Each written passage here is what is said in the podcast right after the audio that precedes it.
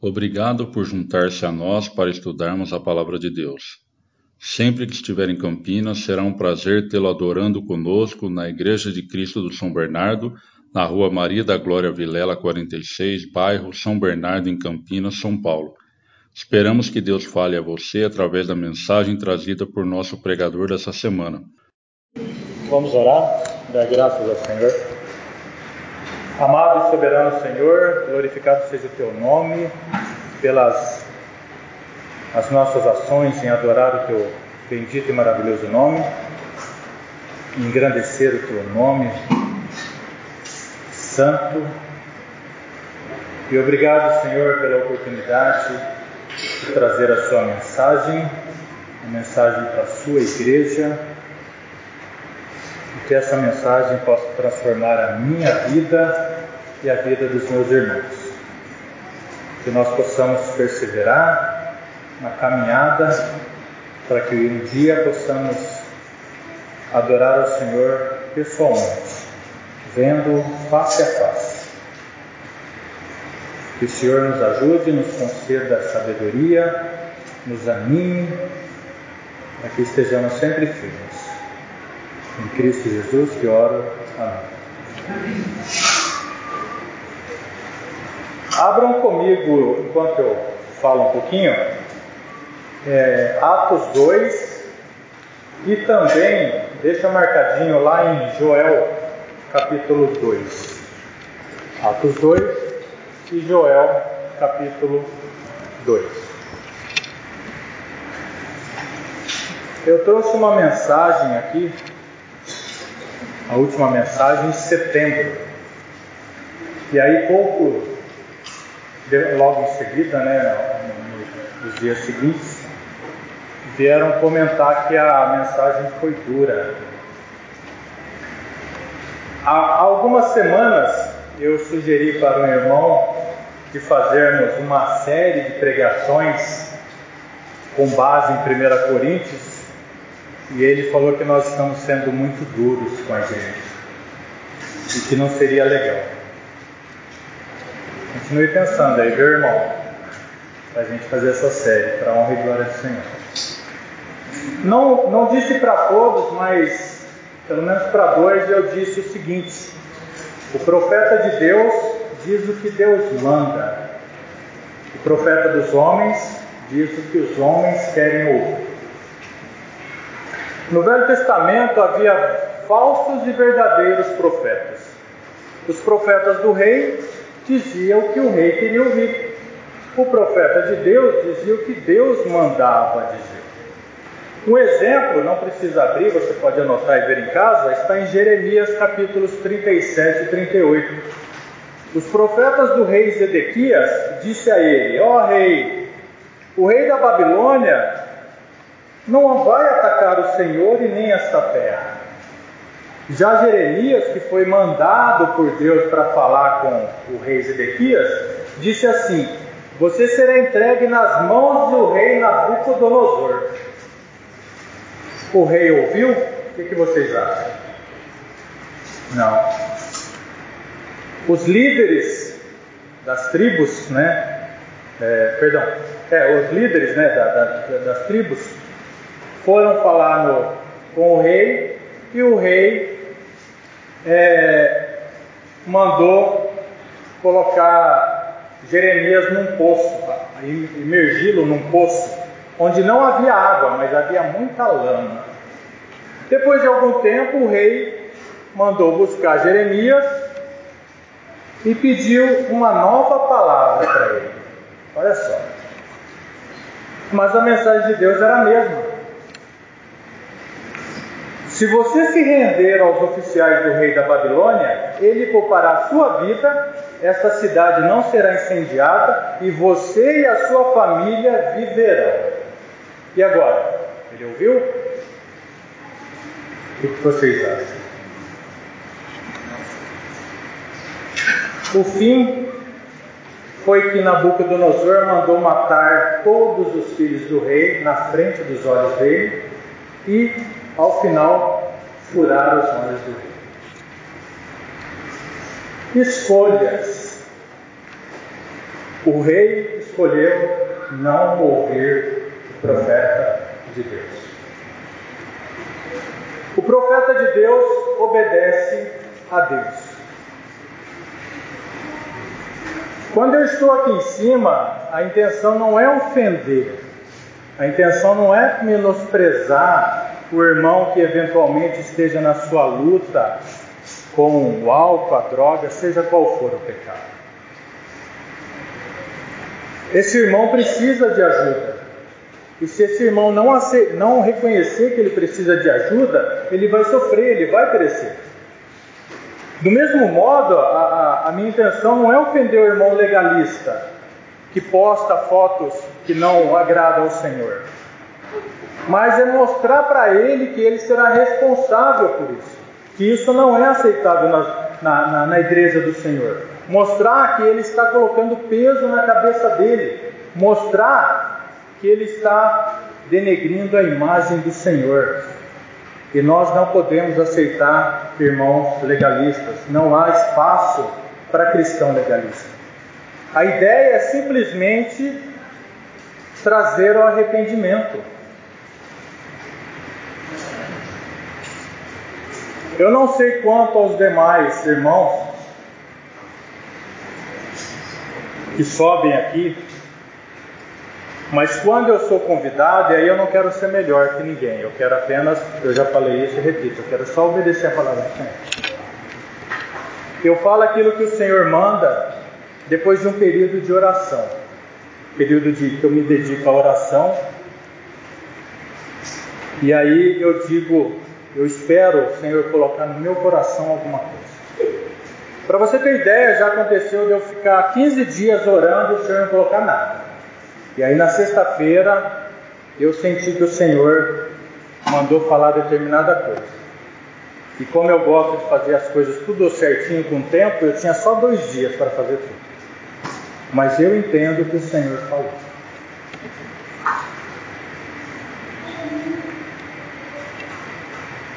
Se a igreja do Senhor, eu sou apenas um instrumento. O pregador que vem aqui é apenas um instrumento para falar aquilo que Deus manda falar para a igreja dele.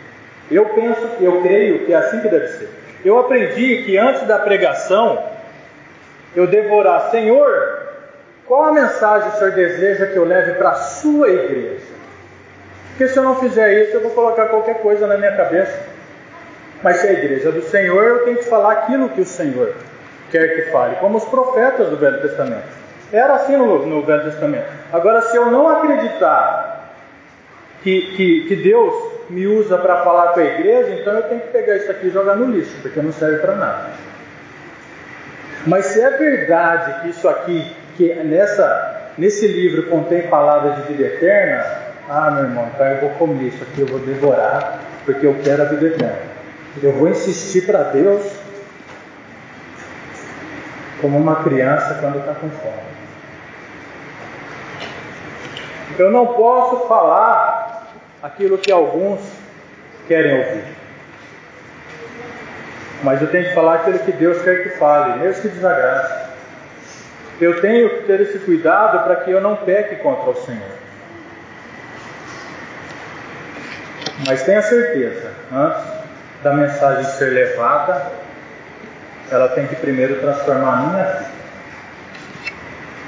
A palavra de Deus só é dura para quem está em pecado. A palavra de Deus só é dura para quem está em pecado, para quem está contra a vontade do Senhor. No Velho Testamento, quando os profetas eram mandados por Deus para falar com o povo, era porque o povo estava contra a vontade de Deus. E eles precisavam, eles estavam em desobediência e eles precisavam de correção. No, hoje não é diferente. E eu daria glórias a Deus se todos que subissem aqui falassem aquilo que Deus manda. No mínimo, nós ofenderíamos menos a Deus, ofenderíamos menos o irmão que está ao lado, e teríamos mais cuidado também, ofenderíamos menos o nosso cônjuge. E olha só que legal, a igreja dentro de casa estaria muito melhor. Mas por não falarmos sobre determinados assuntos, irmãos acabam mergulhados em pecado, se afastando do Senhor, se enganando e perdendo a oportunidade de receber a glória de Deus. Nós não falamos sobre os perigos do adultério, nós não falamos sobre os perigos, os perigos da ideologia de gênero. Nós temos vários jovens aqui a, maior faixa etária que fala sobre esses pensamentos, essas ideias de gênero está na mente dos jovens. Tanto que a, a escola está ali tentando ajudar um pouquinho para Satanás trabalhar mais ainda. Não sei, não pesquisei se, é, é, é, se, se, está assim, mas já foi tentado né, colocar na escola isso. Nós não falamos sobre o perigo do divórcio, os perigos da droga, os perigos da mentira, os perigos da língua, da fofoca. E não é raro ouvir irmãos falando mal de outros irmãos. E Satanás vai e pode aos poucos, sutilmente, bem tranquilinho, colocando um monte de pecado na igreja do Senhor. Eu preciso ouvir do meu pecado, meu irmão. Eu preciso ouvir para que eu me alinhe à vontade do Senhor. Ou vocês pensam que eu sou um santinho? E porque eu trabalho na obra, não tenho minhas lutas? Talvez a diferença é que, como eu falei, eu quero comer isso aqui. Recentemente,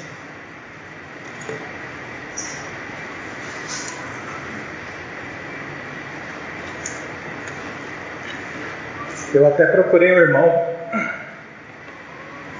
para falar das minhas lutas.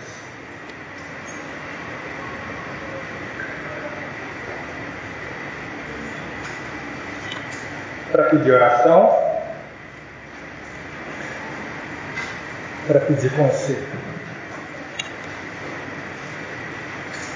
Porque o pecado ainda está aqui, ó, está em volta. E eu tenho minha luta. Todos nós temos as nossas lutas. Glória a Deus se você não tiver. Mas continue firme, porque Satanás está rondando. Infelizmente, tem irmãos que não entendem que nós subimos aqui para falar, é, para falar por Deus, né? Ser um instrumento de Deus e apontar pecado, sim. No Velho Testamento era assim, hoje não é diferente. No Novo Testamento não é diferente. Mas infelizmente, irmãos não entendem, pode virar cara achando que é pessoal. Irmão, não é pessoal. Tenha certeza disso, não é pessoal. É, é, não deixe que Satanás é, é, tome conta da sua vida para você achar que é pessoal. Não é isso. A Bíblia diz que nós devemos andar juntos, que um deve ajudar o outro. A caminhada é longa, embora a vida seja curta. Mas a caminhada até os céus não é fácil, então eu preciso de você eu preciso de ajuda. E eu quero despertar em você um desejo insaciável, que é conhecer, servir e caminhar ao lado do Salvador, do Criador, do bondoso, do soberano Deus. Esse é o meu desejo. E é isso que eu quero incentivar. E a mensagem de hoje, ela pode ser, ela pode não ser boa para você, mas é o que Deus colocou no meu coração. E é o que eu preciso falar. Vamos abrir lá em Atos 2, versículo 17.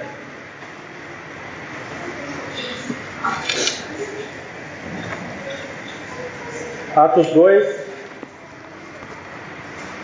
versículo 17, diz assim: Nos últimos dias, diz Deus, derramarei do meu espírito sobre todos os povos. Os seus filhos e as suas filhas profetizarão os jovens terão visões, os velhos terão Os apóstolos haviam acabado de receber a promessa do Senhor Jesus com a descida do Espírito Santo para que eles pudessem testemunhar sobre Cristo. Como isso se deu no dia de Pentecostes, uma grande festa judaica, Logo após a descida do Espírito Santo, o povo foi até a casa onde eles estavam para ver o que tinha acontecido, né? O versículo 6 diz que como um som de um vento muito forte, né? Isso chamou a atenção do povo. Depois deles ficarem especulando algumas coisas, né?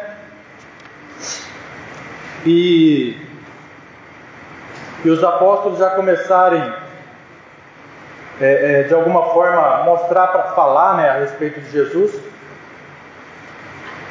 Pedro, versículo 14, né, se levantou junto com os onze e em alta voz dirigiu-se à multidão, dizendo: Homens da Judéia e todos que vivem em Jerusalém, deixe-me explicar-lhe isto. Ouçam com atenção. Esses homens não estão bêbados, como vocês supõem. Ainda são nove horas da manhã. Ao contrário, isto foi o que foi predito pelo profeta Joel. Vamos voltar um pouquinho lá onde eu pedi para marcarem, lá em Joel, capítulo 2, versículo 28.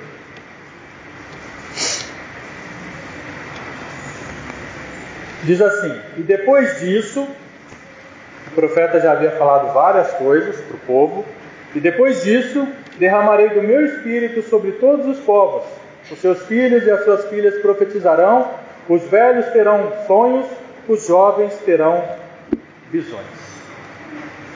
No Velho Testamento, Deus escolhia uma pessoa dentre o povo para representá-lo. Essa pessoa especialmente escolhida, ela recebia dons sobrenaturais de Deus. A promessa por meio do, do profeta Joel é que o derramamento do Espírito de Deus viria sobre toda a classe da humanidade: homens, mulheres, velhos, jovens e escravos. Vou abrir um parêntese aqui. Essa promessa é também para você que nos visita. Deus derramou o Espírito Santo. Está no mundo. Está derramado. Basta pegar. E para isso você precisa reconhecer o Senhor Jesus como Salvador e Perdoador de seus pecados, né? E como suficiente para salvar sua alma. Pense nisso. No Velho Testamento, o povo não, não tinha qualquer relação com o Espírito Santo. Mas através de Joel, Deus disse que derramaria e enviaria o Espírito dele para todo esse povo. Podemos ver que após citar isso, né, o, o, o apóstolo Pedro continuou lá no 22. E ele disse assim: Israelitas, ouçam estas palavras. Jesus de Nazaré foi aprovado por Deus diante de vocês por meio de milagres, maravilhas e sinais que Deus fez entre vocês por intermédio dele, como vocês mesmos sabem. Esse homem lhes foi entregue por propósito determinado e pré-conhecimento de Deus. E vocês, com a ajuda de homens perversos, os romanos, o mataram, pregando-o na cruz. Mas Deus o ressuscitou dos mortos, rompendo os laços da morte porque era impossível que a morte o retivesse. O próprio Davi, o rei Davi, ele falou em Salmos 16, versículos de 8 a 11, sobre isso, quando ele diz, quando é mencionado lá em Atos mesmo, a partir do versículo 25, diz assim: A respeito dele, disse Davi: Eu sempre vi ao Senhor diante de mim porque Ele está à minha direita, não serei abalado. Por isso o meu coração está alegre e a minha língua exulta. O meu corpo também repousará em esperança, porque tu não me abandonarás no sepulcro, nem permitirás que o teu santo sofra decomposição. Tu me fizeste conhecer os caminhos da vida e me encherá de alegria na tua presença. Olha que legal, né? O rei Davi já dizia sobre isso, né? A pregação de Pedro ela se torna ainda mais rica lá no versículo 36. Quando ele diz: Portanto, que todo Israel fique certo disso. Esse Jesus, a quem vocês crucificaram, Deus o fez Senhor e Messias. E aí esses irmãos sentiram o coração apertado e clamaram, né, numa única voz: O que faremos, irmãos? Irmãos apóstolos. E Pedro então dá um remédio que cura qualquer pecado. O remédio que pode inclusive mudar o mundo. Quando ele diz no 38: Pedro respondeu: Arrependam-se e cada um de vocês seja batizado em nome de Jesus Cristo para perdão de seus pecados e receberão o presente de Deus, que é o Espírito Santo. Desta forma, através do batismo, vemos o poder sobrenatural de Deus, o derramamento do Espírito Santo o Espírito Santo de Deus, que antes agia sobre as pessoas no Velho Testamento, hoje, a partir desse momento de Pedro, passa a agir dentro das pessoas. É o derramamento do Espírito Santo. E por meio do batismo, nós também provamos e bebemos do Espírito Santo de Deus, não foi? Então vamos aplicar um pouquinho essa profecia de Joel em nossas vidas. Se é verdade que o Espírito Santo está em nós, é verdade que temos o poder de Deus atuando em nós, não é? E se é verdade que nós temos o poder de Deus atuando em nós, é verdade que podemos profetizar, pregando a palavra, profetizar sobre a esperança em Cristo Jesus, é verdade que podemos ter sonhos e visões sobre as bênçãos maravilhosas de Deus. Sim ou não? Amém. Eu tenho certeza disso. Lá no 17, versículo 17, nos últimos dias, diz Deus, derramarei do meu espírito sobre todos os povos. Seus filhos e filhas profetizarão, os jovens terão visões, os velhos terão sonhos.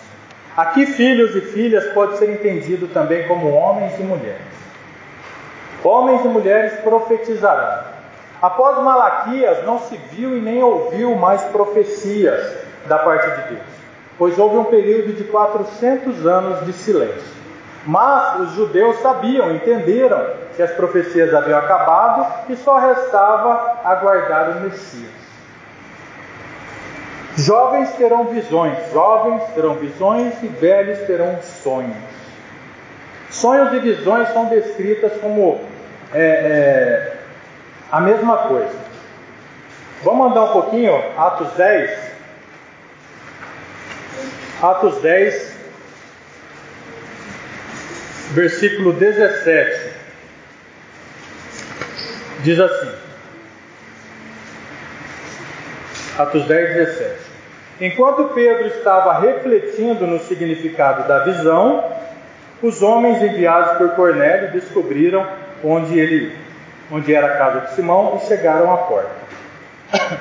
Aqui está falando sobre a primeira conversão de um gentil que foi Cornélio. Depois mais um pouquinho, capítulo 16. Capítulo 16, no versículo 9. Durante a noite, Paulo teve uma visão, na qual um homem da Macedônia estava em pé e lhe suplicava: Passe a Macedônia e ajude-nos. Andando mais um pouquinho, no capítulo 22. Mais um pouquinho, no capítulo 22, versículo 11. Os que estavam comigo me levaram pela mão até Damasco, porque o resplendor da luz me deixara cego. Aqui é quando Paulo, Jesus aparece para Paulo, né? Ele estava caminhando da Macedônia para prender cristãos. E Jesus aparece para ele e a partir daqui ele, ele se converte, né? Mais um pouquinho, capítulo 27, no versículo 23. 27, versículo 23. Pois ontem à noite apareceu-me um anjo de Deus, a quem pertenço e a quem adoro, dizendo-me: Paulo, não tenha medo. Dentro do contexto, sonhos e visões ocorreram porque o Evangelho deveria ser pregado. É Deus dando visão num momento de sonho para que a obra dele seja feita, para que façam a obra dele, para que trabalhem na obra dele. A pregação do Evangelho leva a mudança de comportamento, mudança de vida é transformação da sociedade. Recentemente esteve aqui um irmão que ele deu um significado para o termo santo que eu achei maravilhoso, exatamente, acho que foi a melhor, melhor entendimento que eu já tive. Chamados para fora. Ué, mas esse é o, esse é o original, sim. Mas ele diz que nós somos chamados para fora do mundo para olhar para o mundo e resolver o problema do mundo. E qual é o problema do mundo? Exatamente, o pecado. Você que se batizou há poucos dias, você já tem uma responsabilidade. Por isso é importante que estude as Escrituras porque você também vai ter a responsabilidade de resolver o problema do mundo. E como resolver o problema do mundo? Amém. Glória a Deus por isso. Homens e mulheres, né? Vocês estão pregando, estão profetizando. Profetizar é pregar sobre as boas novas de salvação, é pregar sobre arrependimento de pecado, é pregar sobre o futuro, a volta de Jesus e como se preparar para esse evento. Mas aí fica uma pergunta: como eu vou pregar sobre a volta de Jesus se eu não estou estudando sobre a volta de Jesus que está tendo curso? Como eu vou pregar sobre a palavra de Deus se eu não participo de estudos? Vocês têm tido oportunidades de pregar para os vizinhos, para os amigos? A palavra de Deus sai facilmente da boca? Ou são palavras tortas que saem?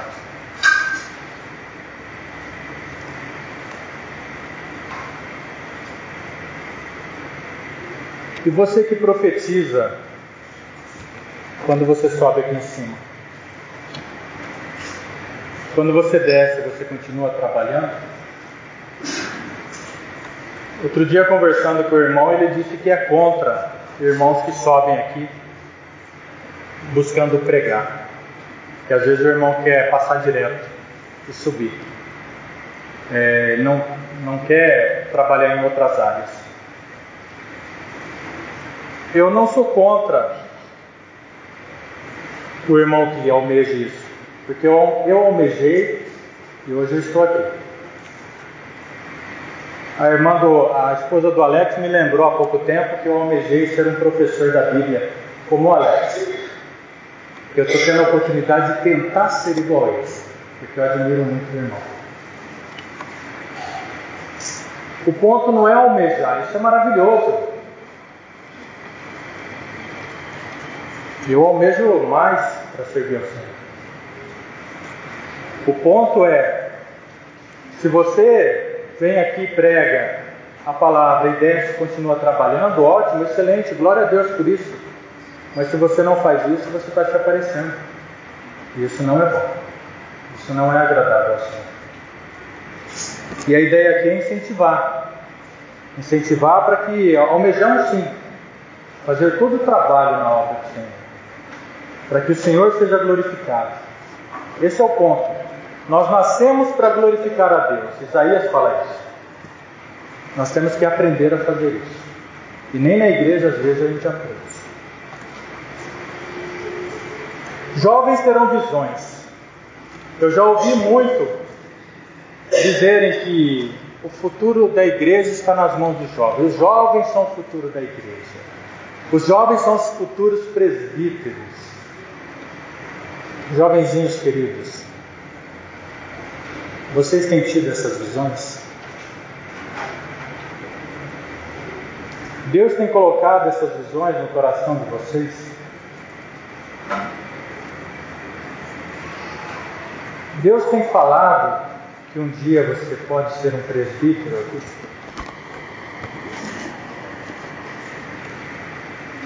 Ou a sua cabecinha está longe? Essa é sua luta. Essa sua fase é terrível.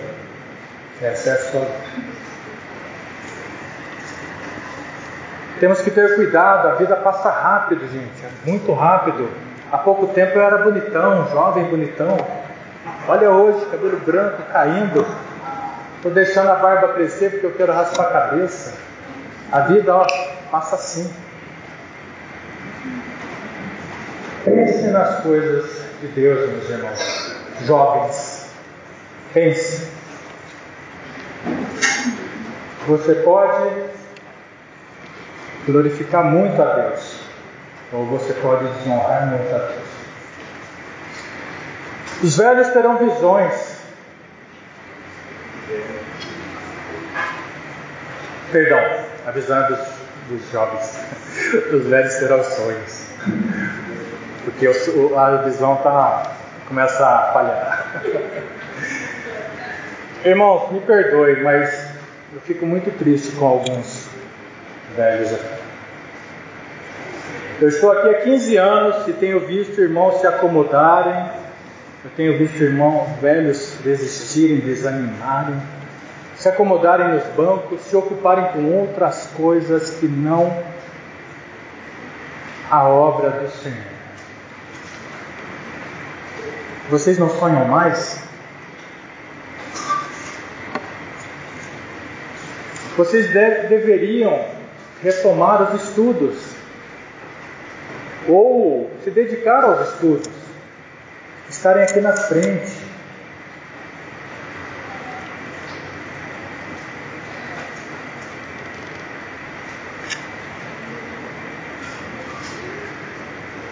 Para conduzir a igreja do Senhor. No Velho Testamento, os anciãos, os velhos, tinham um respeito tremendo. Eu sei que na igreja falta respeito. Mas vocês têm que ganhar o respeito da igreja e almejar o presbitério.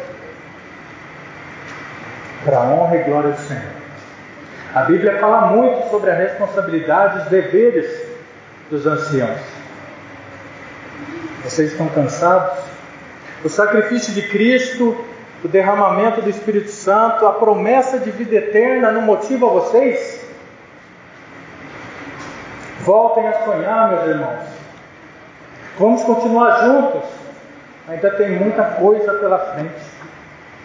Eu quero aprender com vocês. Como um filho que se sente seguro caminhando com o pai, eu quero caminhar com os meus pais na fé.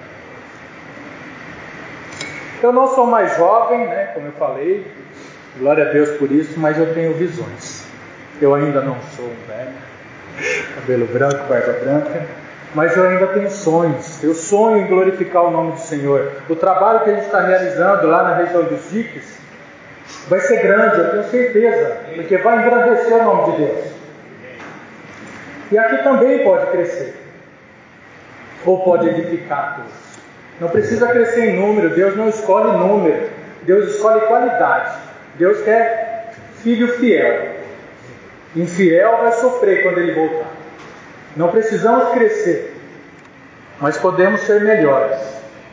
Podemos nos edificar e esperar o Senhor com segurança. Mas para isso é necessário que haja um reavivamento, né? Um reavivamento dos sonhos, um reavivamento da, da, das visões, um reavivamento das profecias, que é a pregação do Evangelho. Sonhem comigo, meus irmãos. Sonhem comigo, minhas irmãs. Vamos ter visões. Vamos juntos completar a obra do Senhor, que já foi começada há muito tempo. Vamos lá para Joel. Nós estamos falando sobre uma profecia né, de Joel. Né? O livro foi escrito por volta de 600 anos, 600 anos antes de Cristo. Né? O contexto dele é: o dia do Senhor será terrível como uma praga de gafanhotos. O livro descreve Deus disciplinando o seu povo. Ele usa a figura de, da nuvem de gafanhotos é, que causariam a destruição para mostrar a invasão de um exército estrangeiro. E o ponto principal no livro é o arrependimento. Joel capítulo 1, versículos 12 e 13. Ponham, ponham vestes de luto aos sacerdotes e planteiem, chorem alto, vocês que ministram perante o altar. Venham, passe a noite vestido de luto, vocês que ministram perante o meu Deus, pois as ofertas de cereal e as ofertas derramadas foram suprimidas do seu templo. Decretem jejum santo, convoquem uma assembleia sagrada, reúnam as autoridades e todos os habitantes do país no templo do Senhor, o Deus, o Senhor, o seu Deus, e clamem ao Senhor. Após o profeta expor sobre a praga, ele chama o povo para o arrependimento. Depois, no capítulo 2, nos mesmos versículos 13 e 14, agora Deus falando. Rasguem os corações e as vestes, perdão, rasguem cora o coração, não as vestes. Voltem para o Senhor, o seu Deus, pois Ele é misericordioso, é compassivo, é muito paciente e cheio de amor. Arrepende-se e não envia desgraça. Talvez ele volte atrás, arrependa-se e ao passar, deixe uma bênção. Após acontecer a praga,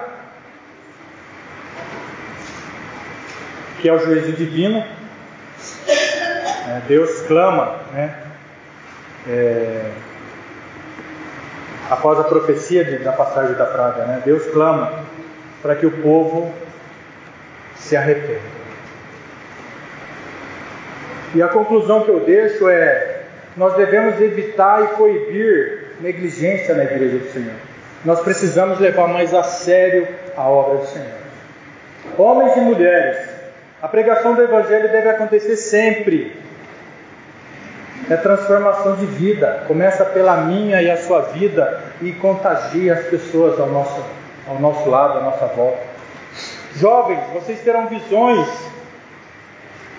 ou vocês devem reavivar as suas visões. Só assim vocês entenderão qual é a vontade de Deus para a vida de vocês e para o futuro da igreja. Velhos, vocês devem voltar a sonhar.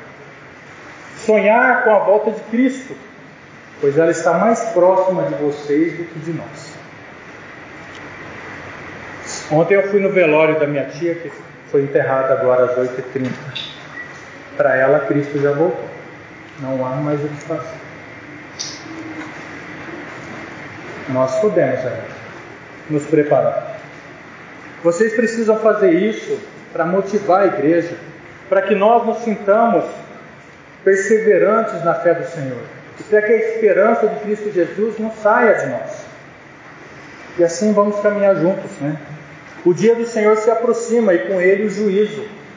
Lá em 1 Pedro 4, 17 18 diz que o julgamento vai começar pela igreja. Se vai começar pela igreja, que dirá do mundo? Se houver arrependimento, talvez o Senhor volte atrás, se arrependa, e quando ele passar, ele deixa uma bênção. Desejamos que a mensagem da Palavra de Deus tenha abençoado, inspirado e estimulado você a amar a Deus e aos seus irmãos. Que tal você compartilhar agora mesmo este áudio com outras pessoas para abençoá-las também? Se tiver dúvidas ou comentários, visite nosso site em igrejadecristocampinas.com.br e entre em contato conosco. Deus abençoe sua vida.